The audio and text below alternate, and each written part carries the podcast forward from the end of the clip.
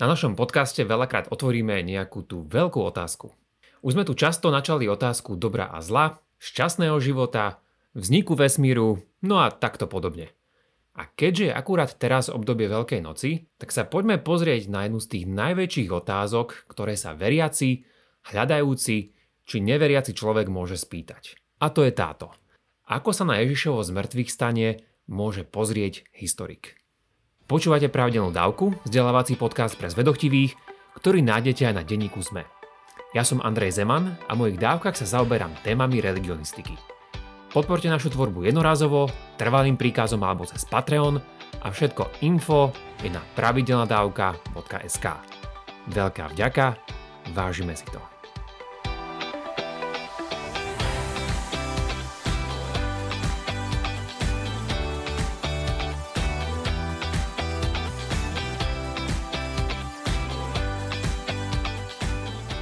Téma sa dá začať rozoberať naozaj z rôznych pohľadov. Poviem vám teda, ako som sa rozhodol túto otázku poňať práve ja v tejto dávke. Poprvé, pozriem sa na ňu z pohľadu histórie a historikov. A druhý spôsob, ako sa na toto pozriem, je ten, že vám tu nebudem rozprávať čisto iba moje úvahy.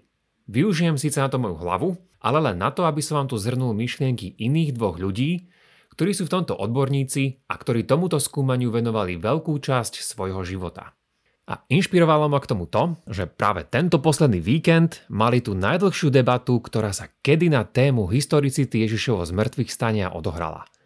Tá trvala nie ako klasicky nejakú hodinu či dve, ale dokopy mimo prestávok 6 hodín. A to práve preto, aby nemuseli skončiť len po nejakých úvodných výmenách, ale aby mohli ísť naozaj trošku viacej do hĺbky. Týmito dvoma hostiami a historikmi boli Bart Ehrman a Mike Likona, ktorí sa už takto stretli naozaj mnohokrát, ale nikdy nie ešte na takýto dlhý čas. Aby sme to mali trošku jednoduchšie, dnes ich budem označovať len krstnými menami, teda Bart a Mike. Obaja sú historikmi a odborníkmi na novú zmluvu a jej historické pozadie. Bart je pritom agnostik a oveľa známejší s viacerými bestsellermi. Argumentoval, že historici ako historici nemôžu prísť k záveru, že Ježiš vstal z mŕtvych. Mike je veriaci evangelikál a argumentoval za opak, aj keď v celku takým opatrným spôsobom. Diskusia bola priateľská, ale pritom miestami niekedy celkom intenzívna. Spomenutá diskusia je síce spoplatnená, ale ak niekoho z vás táto téma zaujíma, určite vám ju odporúčam. A link na ňu nájdete samozrejme medzi zdrojmi k tejto dávke. Nebudem vám však tu vôbec nejak chronologicky zraňať celú debatu podľa toho, ako prebiehala. Spravím to tak, že sa dotknem niektorých tém, ktoré považujem za dôležité a hodné zamyslenia, a to s mojimi občasnými vsúkami. Dotkneme sa pritom následovných oblastí. Povieme si niečo o objektivite, o problémoch s historickosťou, o úlohe viery a cieli týchto debát. Chcem to pritom spraviť tak, aby sme nemuseli ísť do inak nevyhnutných detailov a nemuseli tak dlhšie rozoberať napríklad konkrétne verše, nejaké dlhšie state a už vôbec nie, aby sme tu prinášali cudzojazyčnú analýzu. V istom zmysle teda zostaneme na povrchu, ale aj tak sa verím tomu dotkneme niektorých kľúčových vecí. Aspoň teda to je môj cieľ.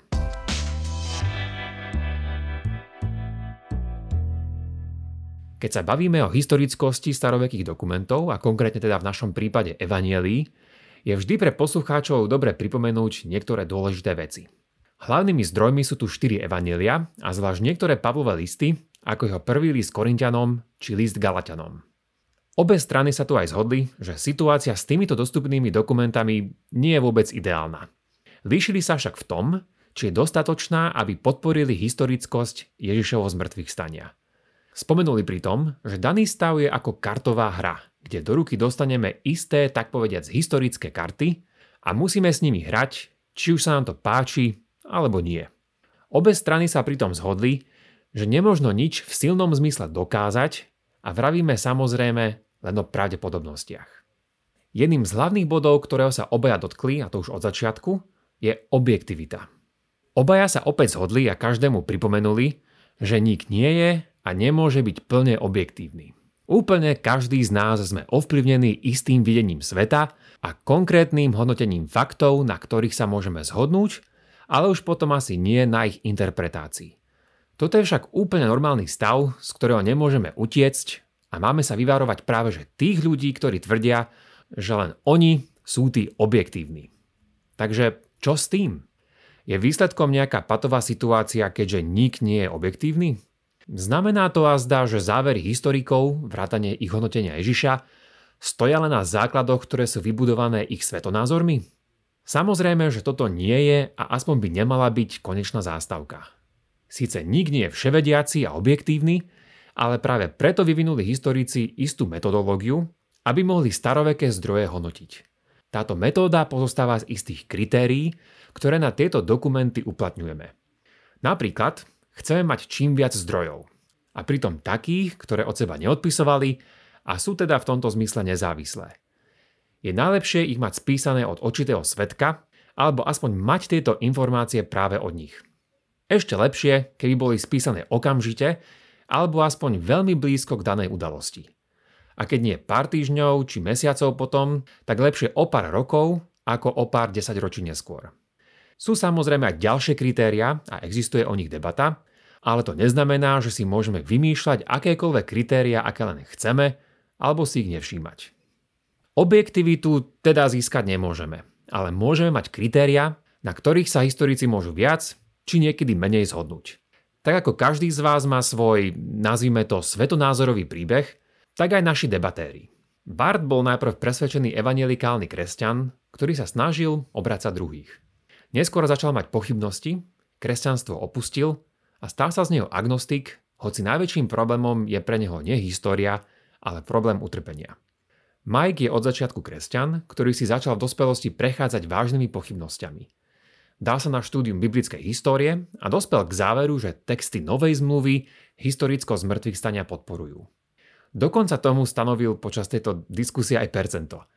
Je si tým z histórie istý približne na 80%, ale teda niekedy menej a niekedy viac. Takže zdá sa, že na probléme objektivity sa zhodnú a aj na tom, ako ju prekonať, ale tu nastávajú prvé problémy a tie riešenia na nich, ako by sme mohli očakávať, tak tieto boli v diskusii tým najväčším rozdielom. Poďme sa pozrieť na niektoré z nich.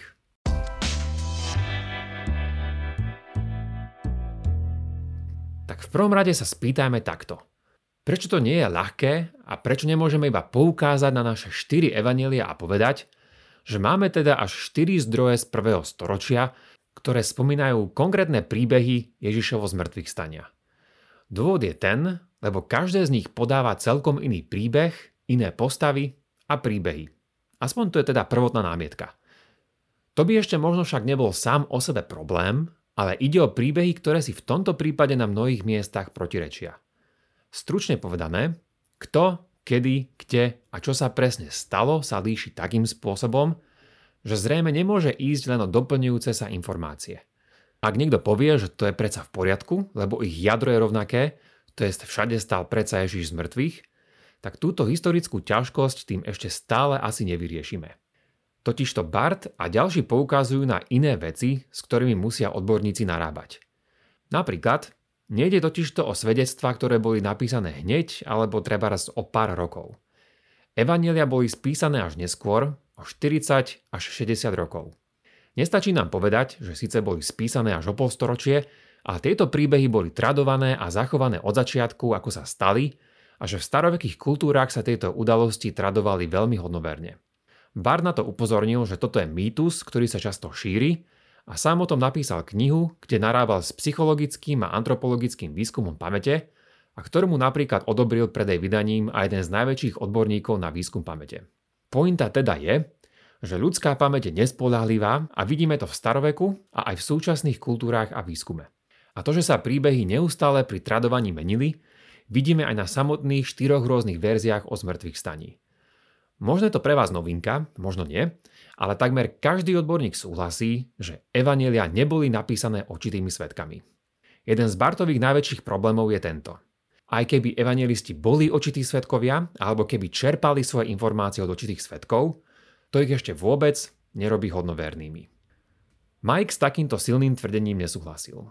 Bol si však vedomý týchto problémov a aj preto sa sústredil celý čas len na apoštola Pavla, jeho listy a život. Možno ste to doteraz neuvedomili, ale dôvod je ten, že náš jediný očitý svedok, ktorý videl z mŕtvych stále Ježiša a od ktorého máme nejaký text, je práve Pavol. Teda videl ho aspoň nejakým spôsobom a nejakú dobu potom, ako už Ježiš údajne vstal z mŕtvych. Videl ho v nejakej svojej vízii, ktorú mal, a teda nemuselo to byť iba pri nejakom plnom vedomí. Mohol to byť v nejakom sne, alebo nejakej vízii, alebo v niečom podobnom. Dôležité je, že toto súkromné videnie, ktoré mal Pavol, sa stalo krátko po jeho obrátení a potom sa stretol s vodcami v Jeruzalémskej cirkvi, to je s Jakubom a Petrom, strávil s nimi dva týždne a tí Pavla zdanlivo odobrili.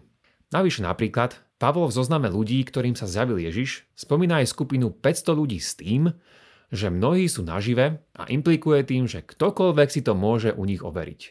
A pri tom všetkom Pavol a viacerí z ranej cirkvi vraj museli po Ježišovej smrti vidieť niečo naozaj špeciálne, pretože boli za to ochotní položiť svoj život.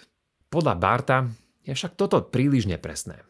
Poukazuje na to, že ochota prvých apoštolov ísť na smrť kvôli viere v zmrtvých stane je ďalší rozšírený mýtus.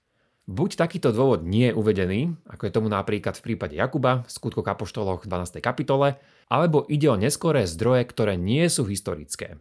Nemá však problém s tým, že mnohí v ranej cirkvi mali nejaké vízie, ktoré interpretovali ako Ježiša. Bárci to naozaj myslí a je to samozrejme úplne legitímny historický záver. Citoval pritom z jednej vedeckej štúdie, kde jeden zo štyroch ľudí zažil v živote halucinácie a jeden z 8 mali víziu zosnulého blízkeho. Preto to vraj vôbec nie je zvláštne, že mnohí v ranej cirkvi mohli po jeho smrti vidieť niekoho ako z mŕtvych stalého Ježiša. Iné je, či na to historik potom môže používať nadprirodzené vysvetlenie. Navyše, ak by nám toto stačilo na prijatie zázračného vysvetlenia, Museli by sme vraj prijať iné zázraky vo svete z iných náboženských tradícií, ktoré sú v niektorých prípadoch doložené oveľa lepšie a spolahlivejšie. Mike na toto povedal, prečo sú podľa neho niektoré takéto tradície nespolahlivé a prečo teda on nepríjma tieto iné tradície o zázrakoch. Bart odvetil, že to by len ďalej podporovalo, ako sú očití svetkovia nespolahliví. Mike sa snažil celý čas argumentovať tak, že jadru týchto príbehov však veriť môžeme ak Božiu existenciu vopred nevylúčime, tak nám to otvára dvere, aby sme Ježišovo z mŕtvych stane mohli prijať aj ako historickú udalosť.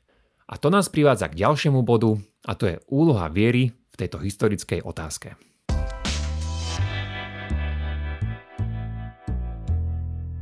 Ahojte, tu je Jakub a prepáčte, že kradnem Andrejovi priestor, ale k veci, lebo nemôžem byť dlho.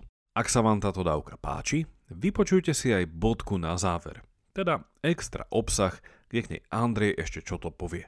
Za cenu dvoch odrieknutých káv získate 4 bodky mesačne a dostanete sa k ním cez pravidelnadavka.sk alebo priamo cez náš Patreon. Toľko odo mňa a užite si zvyšok dávky.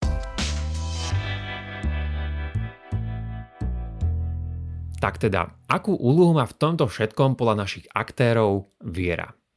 Nakoniec sa na tomto z veľkej časti zhodli. Aj sám Mike priznal, že samotné historické karty, ktoré máme, nás nemôžu v silnom zmysle presvedčiť o historickosti zmrtvých stania. Priznal, že svoju úlohu tu zohráva aj viera, no celé jeho uvažovanie bolo o tom, že tá história, ktorú máme, tomu nejak neprotirečí a v istom zmysle ju určite aj podporuje. Myslím, že Bart bol rád, že takéto niečo priznal, pretože také niečo zastáva aj on. Avšak pre neho je problém už tu s tým, že história tomu údajne nijak neprotirečí. No už poprvé, s tou historickosťou má, ako sme videli, viaceré nemalé problémy. A potom je tu pre neho a vôbec pre historikov istá nemožná prekážka na prekonanie. Keďže zázrak je z definície niečo, čo je veľmi, veľmi, veľmi málo pravdepodobné, tak historici nemôžu ako pravdepodobnú udalosť stanoviť niečo, čo je veľmi nepravdepodobné. Mike v tomto videl Humovú námietku, ktorú som rozobral v dávke číslo 234 a snažil sa na ňu odpovedať. Bardo však podľa mňa v jednej časti zahnal do kúta, keď ho donútil istým spôsobom priznať, že naozaj neexistuje žiadny akademik, ktorý by v akademickom texte ponúkal akýkoľvek zázrak ako historické vysvetlenie. A nielen čo sa týka zmrtvých stania, ale vôbec akejkoľvek histórie. Historici jednoducho takéto niečo robiť nemôžu. Podobne ako nemôžeme pri súdnych sporoch tiež argumentovať nejakými zázračnými vysvetleniami. Mike na to povedal, že niekedy je dobré a správne ísť proti existujúcemu konsenzu. V prvom rade treba povedať, že obe strany veľmi dobre predstavili svoje strany, za čo si o tej druhej zaslúžili úprimnú pochvalu.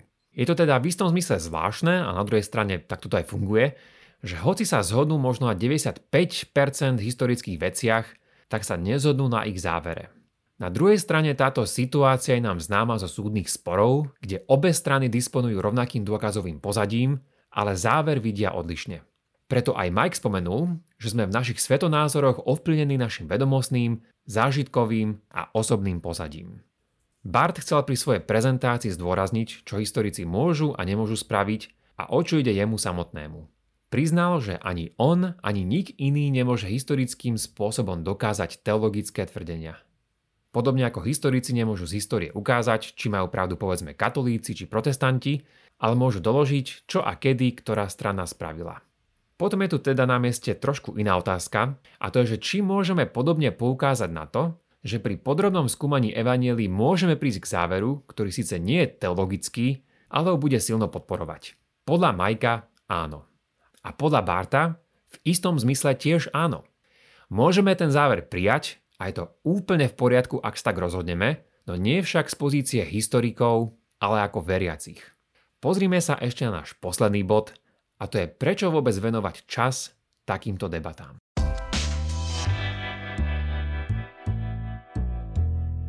Myslím, že viacerí sa zhodneme, že hoci ide o jednu z veľkých otázok, ktorú si možno klásť, tak takéto historické rozoberanie tejto udalosti nie je asi pre každého.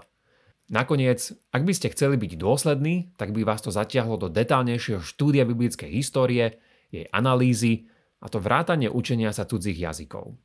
A myslím, že jedna odpoveď na to má formu námietky na to, čo som práve povedal. Veď nakoniec o históriu sa máme a chceme často zaujímať a nemusíme byť pritom žiadni odborníci. Myslím, že to poznáme každý z nášho vlastného čítania správ a vôbec informácií o svete. No už dobré, ale podľa mňa je tu stále tá otázka prečo.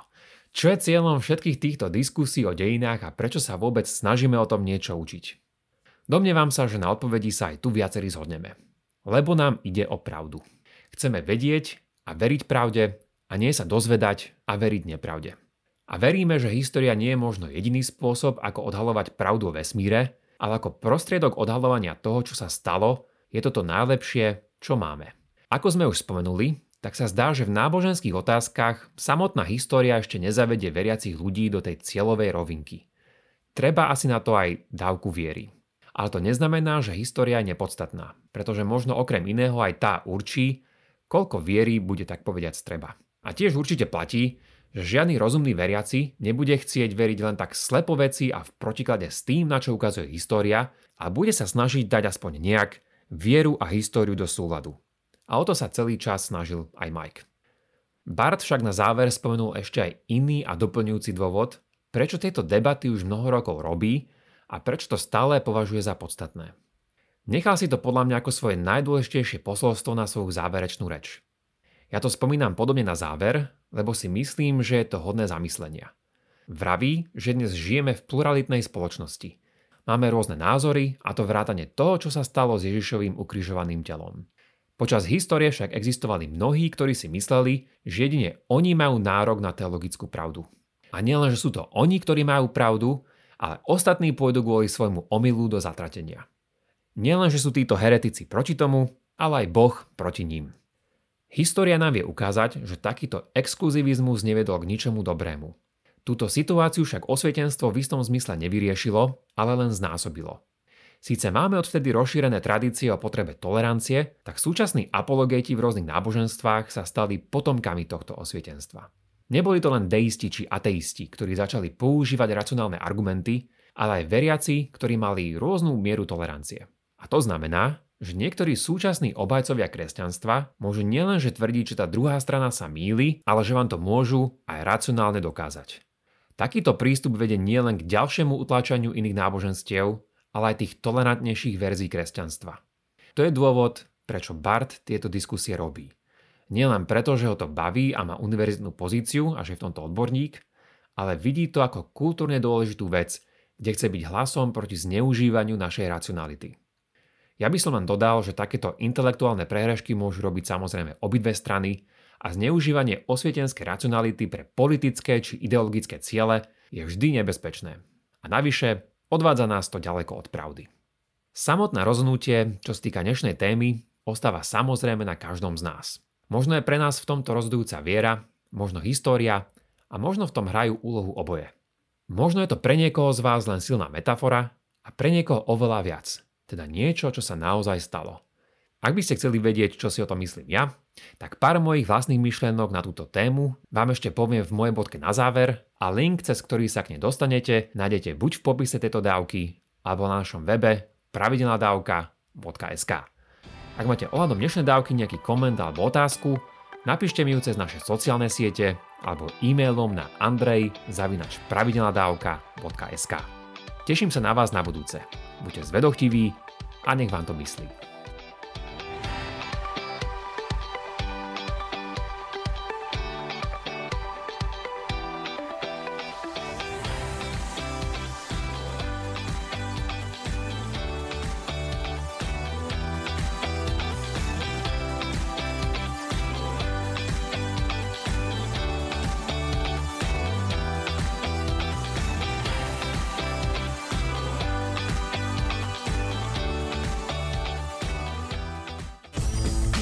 Čo sa potrebujeme naučiť, aby nás umelá inteligencia neobrala o prácu? Ako prelomili Kočnerovú trému? A na čom najviac zarába Apple? Ja som David Tvrdoň. A ja som Andrej Podsúbka a každú sobotu v podcaste Klik s Davidom rozoberáme nové správy o technológiách a sociálnych sieťach. Náš podcast Rodiny Sme nájdete na sme.sk lomka klik alebo všade, kde sa dajú počúvať dobré podcasty. Každú sobotu.